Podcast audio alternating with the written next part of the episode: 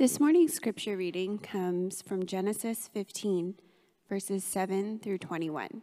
You can find it in the Blue Pew Bible um, in front of you on page 10 at the very bottom.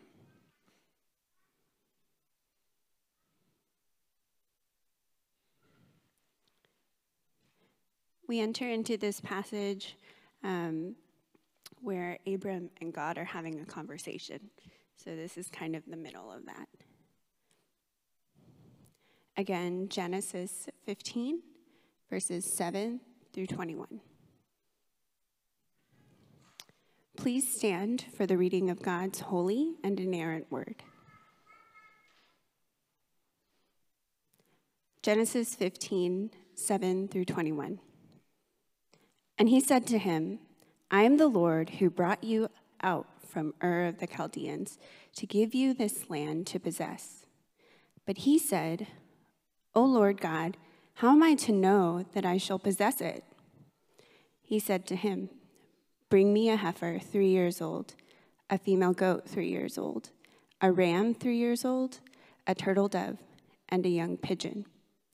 He brought him all these, cut them in half, and laid each half against uh, and laid each half over against the other. But he did not cut the birds in half. And when the birds of prey came down on the carcasses, Abram drove them away. The sun was going down, a deep sleep fell on Abram, and behold, dreadful and great darkness fell upon him. The Lord said to Abram, Know for certain that your offspring will be sojourners in a land that is not theirs, and will be servants there, and they will be afflicted for 400 years. But I will bring judgment on the nation that they serve, and afterwards they shall come out with great possessions. As for you, you shall go to your fathers in peace. You shall be buried in a good old age. And they shall come back here in the fourth generation for the iniquity of the Amorites is not yet complete. When the sun had gone down and it was dark, behold, a smoking firepot and a flaming torch passed between these pieces.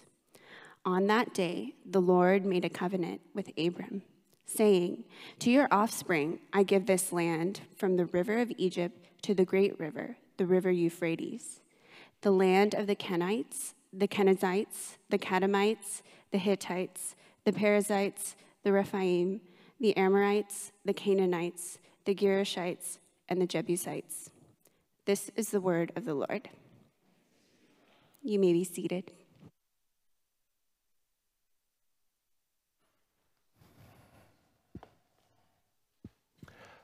Let me pray for us once more.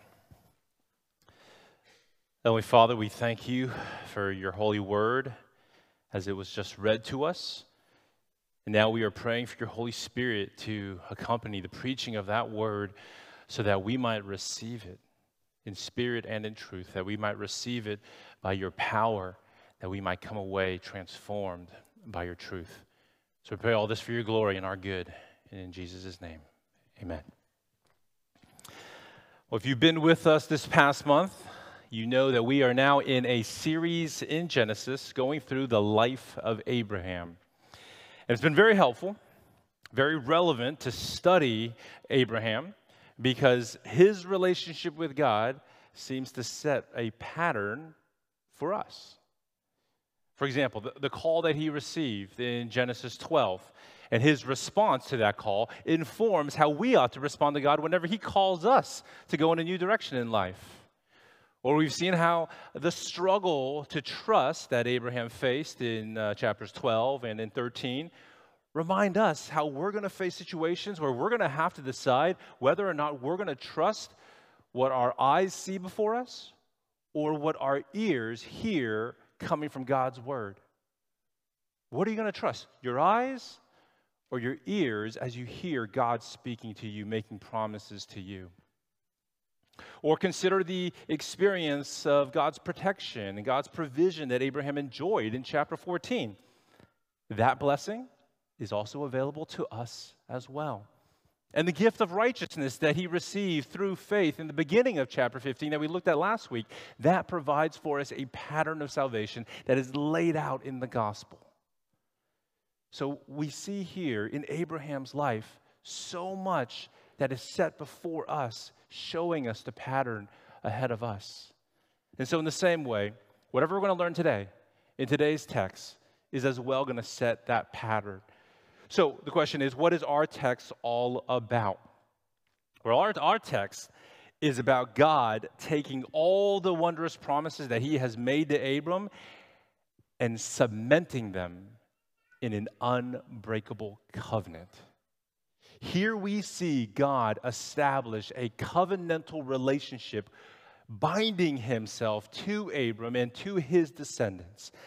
This, my friends, is what theologians call the Abrahamic covenant. That's this is where the Abrahamic covenant is established. And it ends up defining the very characteristics of a saving relationship with God that applies to each and every one of us. And the key term here is the word covenant.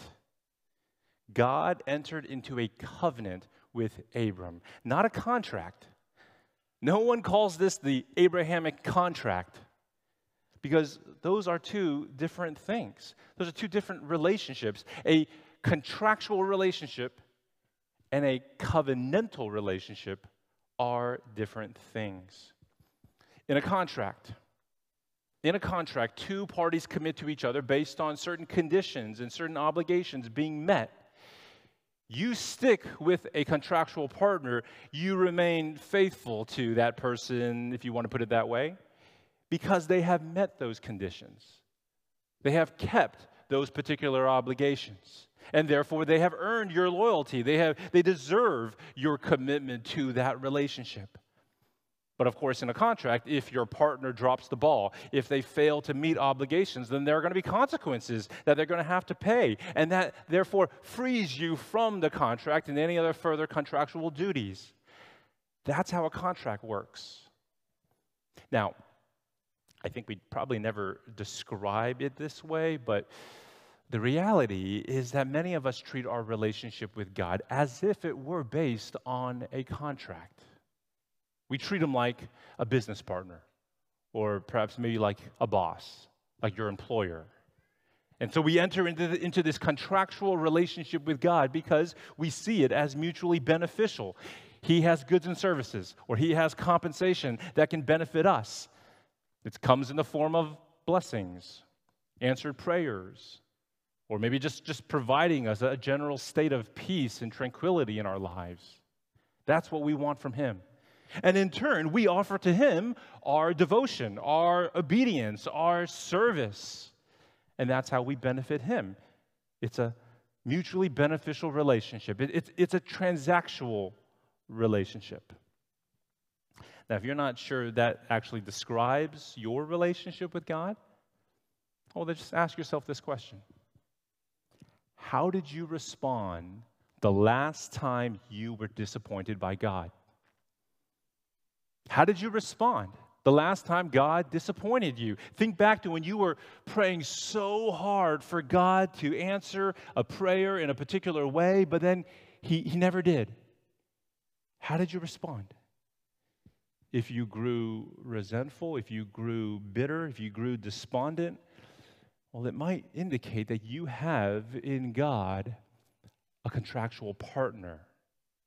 He didn't keep his end of the agreement, and now you feel like you have a legitimate gripe against him. That makes sense in a contractual relationship. But if it's covenantal, if it's covenantal, then it's different. Because you can't expect a, a transactional quid pro quo type of relationship where, where I put in this amount of, of, of devotion to the Lord and then I expect to withdraw a particular amount of blessing in my life. Relationships within a covenantal framework don't work that way. And that's why our text today, Genesis 15, I think is going to be so helpful for us because God's dealing with Abraham here is laying out a pattern by which we can now understand what a relationship with God is really based on. And it becomes clear that a relationship with Him is not going to be based on a bilateral contract where God and man have mutual obligations that they, they need to meet towards each other. We get here a needed reminder that our relationship with God is ultimately based on a unilateral contract that God initiates with us and where He is more than willing, willing to carry the load. He carries the load in this covenant. I hope you come away, friends, encouraged to know that you are worshiping not a contract making God, but you are worshiping a covenant making God. And so, what I'd like to do this morning as we study verses 7 to 21 is to stress the importance and the significance of being in a covenantal relationship with the Lord. So I, I, see three emphases in this text related to a covenantal relationship. And if you want to follow along, look in the bulletin, you'll see an outline. I listed them there. First, being in a covenant with God offers you strong assurance. Second, being in a covenant with God calls for steady patience. And third, being in a covenant with God ultimately depends on God. So that's where we're going this morning. So let's start with the first point. Let's begin by considering how being in a covenant with God offers you the strongest of assurance. In other words, when God seeks to strengthen a promise that he makes to someone, he reinforces it by entering into a covenant with that person. And that this idea of a covenant, I, don't think is a foreign idea to many of us. I mean, maybe you don't use that word very often, but I think you understand the concept behind a covenant. It's the same idea that any, as, as any man who is willing to, to strengthen and to bolster his promise to a woman, to, to love her and to protect her, to, to be with her through thick and thin. And how does he do it? He reinforces that promise by entering into a marital covenant with her. Now, you could argue What's the point of that? what's the point of a marital covenant? I mean, if he already loves her, if he already promised to, to be with her through his lips, like, why does he need to do anything else? Why do they need a covenant? The answer is for assurance. That's what it's for. A marital covenant offers a couple strong assurance. What it does is that it takes a vague promise that I love you and I'll be with you. It takes a vague promise and clearly defines what does that exactly mean? A covenant defines the parameters of that love for better, for worse, for richer, for poorer, in sickness and in health, till death do us part. A covenant takes a bare a bare bone promise, it puts meat on it, it puts weight behind it. Intuitively, I, I think we all know how important that is. We know how a covenant matters so much in the course of a love relationship that it strengthens and it reinforces the surety of a promise to love you and to be with you and to be for you forever. We understand that it's so important to not just say those words, but to enter into a covenant with that person. And that's why God entered into a covenant with Abram. You look at verse 7. Look at verse 7 with me. The Lord begins with a promise to Abram, a promise to give him the land of Canaan. And he said to him, I am the Lord, I am Yahweh, who brought you out of uh, out from Ur, uh, Ur of the Chaldeans to give you this land to possess. So, that, my friends, is God's promise to Abram. But Abram, as we saw last week, as we see still here, had some doubts. He had questions. Listen to verse 8. But he said, Oh Lord God, how am I, how am I to know that I shall possess it? Now, Jonathan was helpful last week in pointing out, as we looked at the beginning of chapter 15, how God is not offended by that. He is not turned off by Abram's doubts. He can handle our doubts, especially when they're not rooted in a sinful unbelief, but when they're more like the doubts of the man who, who, who told Jesus, I believe. Help my unbelief. You can believe and still pray to God to help whatever remaining unbelief you do have. And so I think there is a difference between maybe what you could call worldly doubt and godly doubt. And you can tell which type you're dealing with based on how you are responding to the doubts that you have. Are you settled with them? Are you just fine having these doubts? Are, are, are, you no longer seeking answers anymore? Have, you, have your doubts begun to morph into cynicism or suspicion towards God or towards faith and religion in general? Or are you still wrestling with your doubts? Are you still asking the hard questions, trying to seek out the answers? And especially, are you directing those questions to the Lord? That's the most important thing. And that's what we see Abram doing in verse 8. So if, if you have, friends, a hard time believing God's promises because you've been disappointed so many times in the past, I hope you see you're not alone. I mean, I can't imagine how many times and for how many years Abram must have prayed for a child.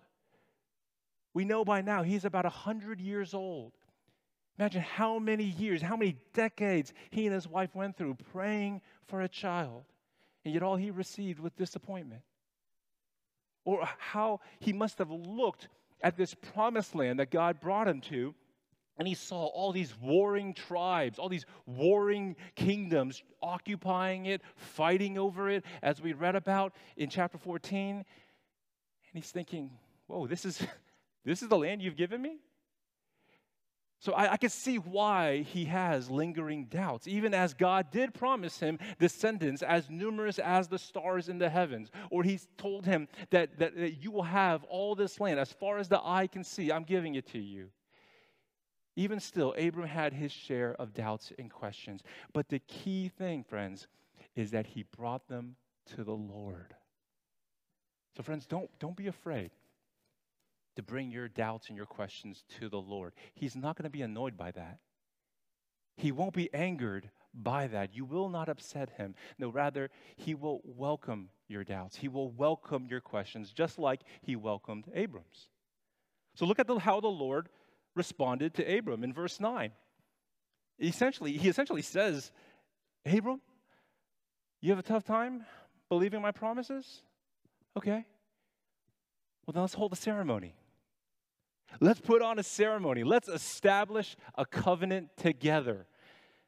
God graciously responded to Abram's questions of uncertainty with a covenant you see, in the ancient Near East, when two parties entered into a covenant, they would conduct a covenantal ceremony.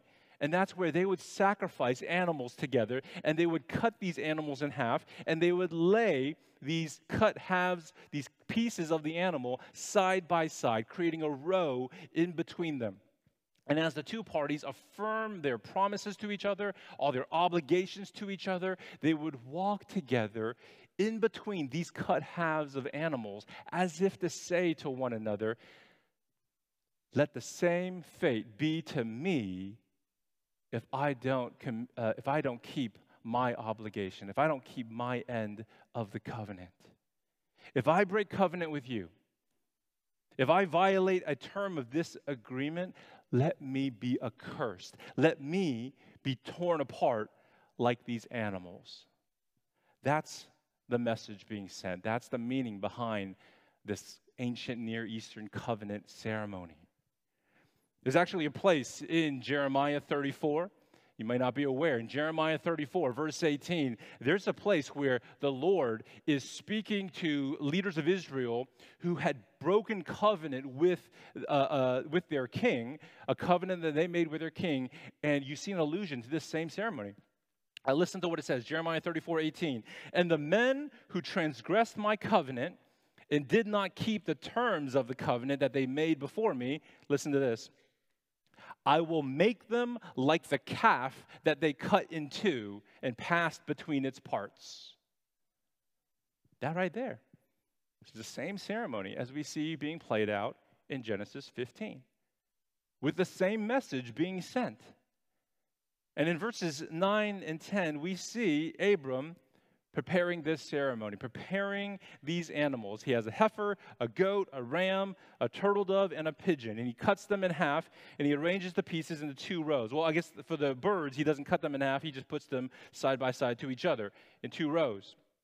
And God is now prepared to walk between these rows of freshly slain animals to bind himself in a covenant with Abram and his descendants in order to guarantee his promises.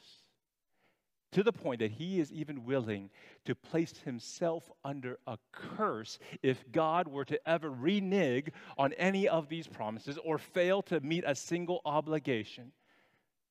God is willing to bear that load and that is how committed he is to commit to keeping his promises.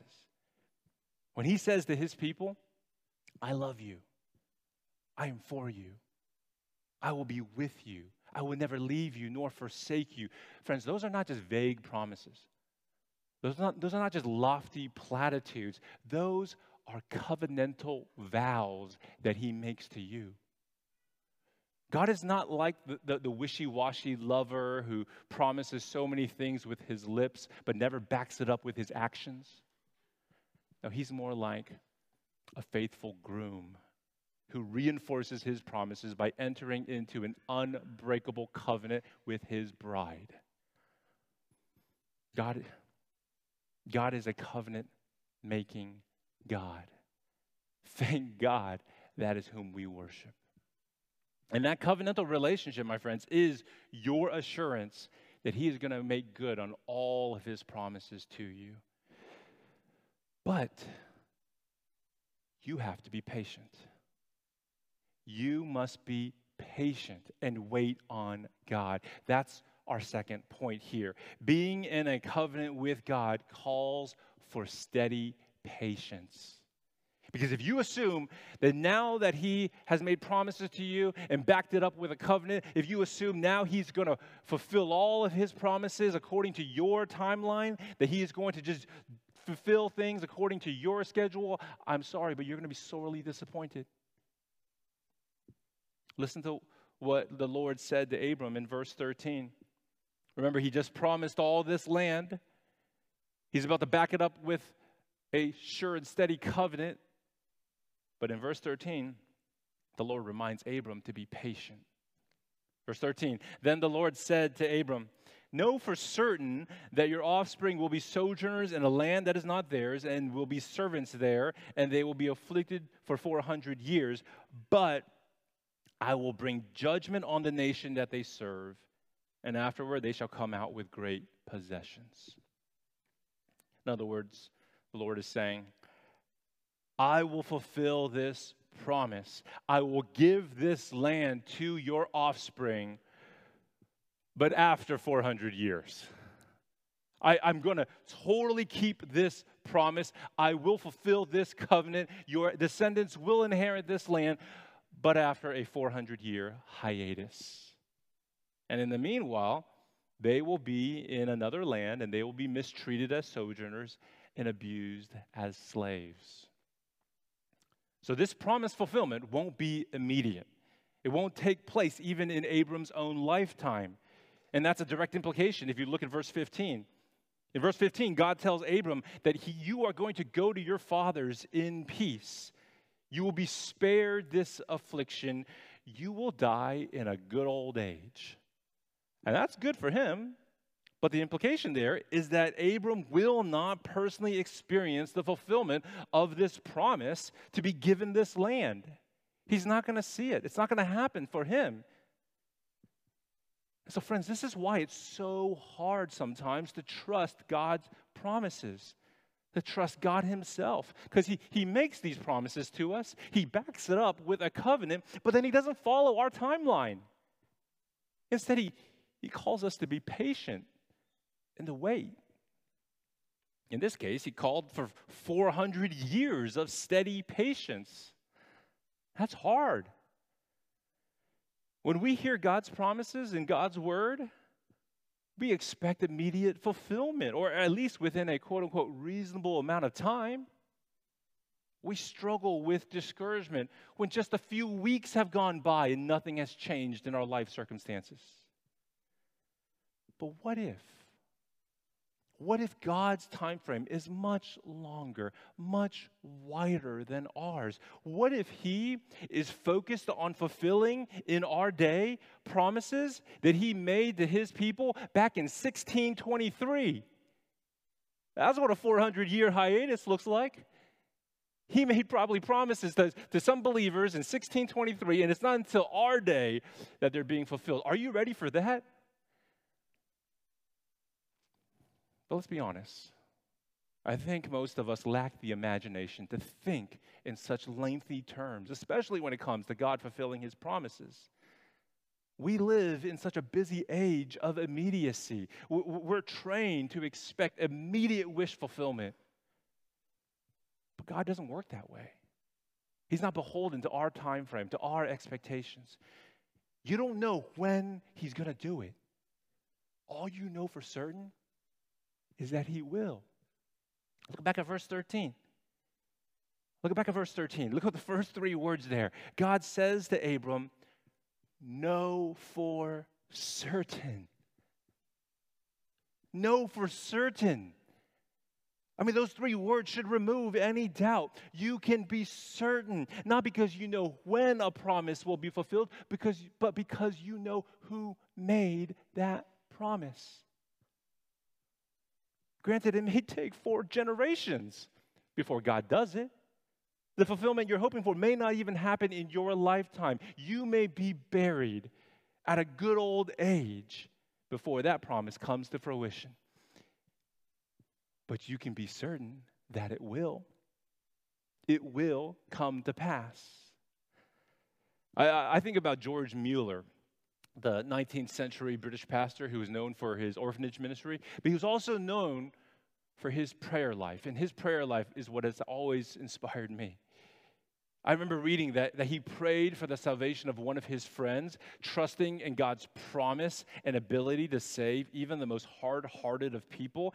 And Mueller prayed for his friend's salvation on a regular basis for 52 years. He even went to the grave still praying for his friend's salvation. And as the story goes, it wasn't until a few months after his death did his friend finally come to trust in Christ. That's how God's timing often works. As we hope and pray for the salvation of our loved ones, friends, we need steady patience. Because often the reason why it takes so long is because God Himself is being patient with non believers. Look at verse 16. The Lord explains right there in verse 16 to Abram why this promise fulfillment is going to take 400 years. He says, And they, referring to Abram's descendants, shall come back here to this promised land in the fourth generation, for the iniquity of the Amorites is not yet complete. Now, this one nation, the Amorites, were singled out not because they were anything special compared to the other nine nations that they're listed with later on in verses 19 to 21. It's more likely that grammatically, the Amorites uh, is, is functioning as a synecdoche. If you guys remember that in, in grammar class or in English class, that's a figure of speech where a part functions as representative of the whole. It's like when you say you want to break bread with someone. You're not just expecting to eat bread, right? You, you, bread there is representative for the whole meal you hope to, to eat with. Uh, or when you're counting heads in a meeting, taking attendance, you, are not just focused on you know, just the head. You, the head is representative of the whole person. You're counting how many persons are here. So, in the same way, in verse 16, the Lord is saying, that the reason why he's not going to immediately give this land on over to Abram is because he is patiently waiting for the iniquities of not just the Amorites, but of all the nations in Canaan to reach a boiling point, to reach a, a tipping point. Apparently, their sins were not yet complete, even though they are very wicked at the present, as we're going to see in subsequent chapters They are a, very wicked people, but it just goes to show how patient God is, how long suffering our Lord is. He patiently waits until the nations have totally saturated themselves with their iniquities. And that steady patience is what gives more time for individual sinners to reach repentance. Friends, the Lord is not slow to fulfill his promises as some would count slowness. He is being patient towards sinners. But one day, one day when the land is completely full of sin, like a, like a wet sponge that can hold no more water, know for certain that God will displace the nations from this land and give it over to Abram's offspring. But now, because of this 400 years, because he's been so patient and long suffering, no one should now interpret God's judgment as a, a flare up of impulsive anger, but instead we should see it rather as a slow burn enforcement of his perfect justice.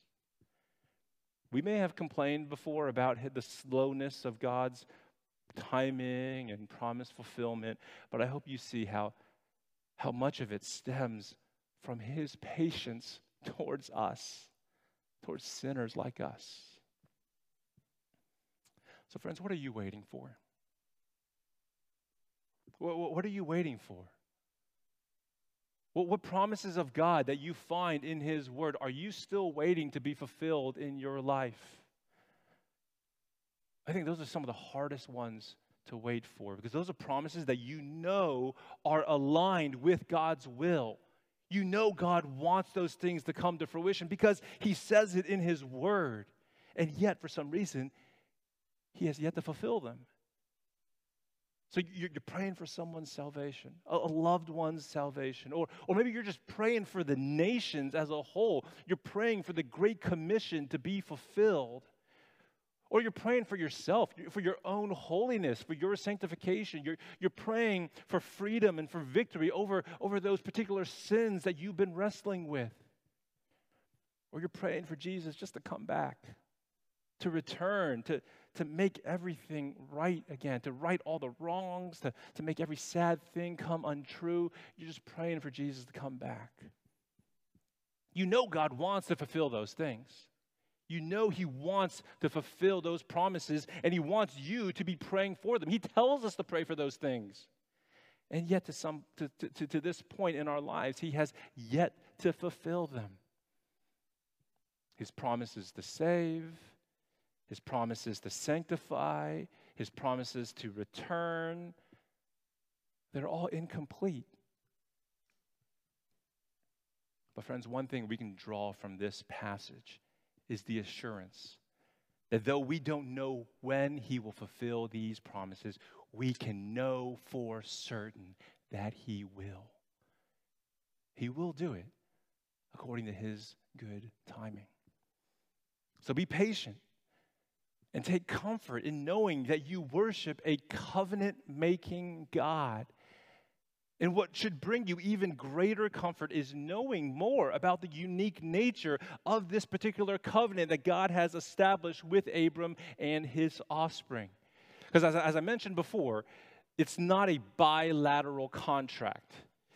This here is a unilateral covenant where God takes upon himself all of the covenant obligations as well as all the covenant curses. It all rides on him. So, friends, this is our third and final emphasis here. Being in a covenant with God ultimately depends on God. And that point is underlined for us in verse 12. So, so, right there at the point in the covenant ceremony, after the animals are slaughtered and cut in two, where you would expect both parties to now affirm their covenant obligations and covenant curses and to walk through the sacrifices together, we read here in verse 12 that a deep sleep fell over Abram. He completely passed out. He is out of the picture at this moment. And then we read in verse 17 When the sun had gone down and it was dark, behold, a smoking firepot and a flaming torch passed between these pieces. On that day, the Lord made a covenant with Abram. You see what happened?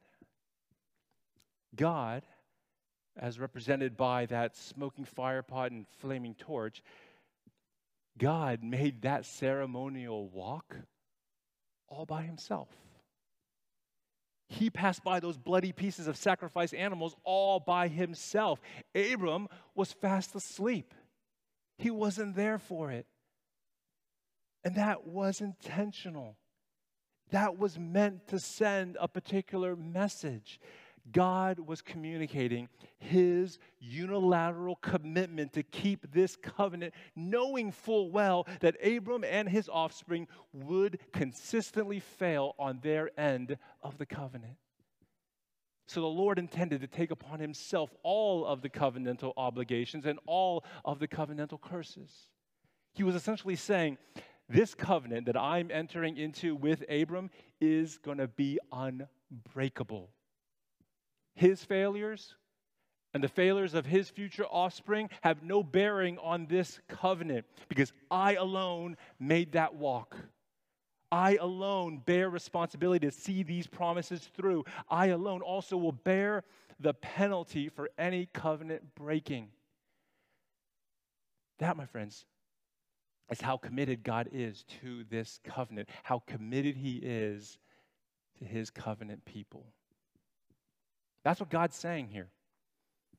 That's how unique this covenant is. That has how strong and, and sure this covenant is. It's because God has taken the entire weight of it and put it upon his back. He carries the weight of his, this covenant on his shoulders.